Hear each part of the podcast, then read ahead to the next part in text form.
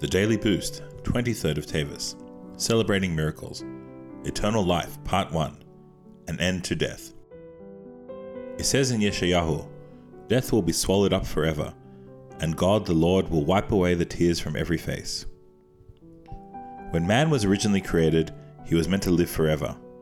Death only came to the world as a result of the sin of the tree of knowledge. As a result of this sin, some negative elements were imparted to man. Were he to live forever, these negative forces would endure as well, and so death was necessary. When Mashiach comes, however, God will remove the spirit of impurity from the earth, as it says in Zechariah. As a result, there will be no need for death, and thus man will live forever, as was originally intended.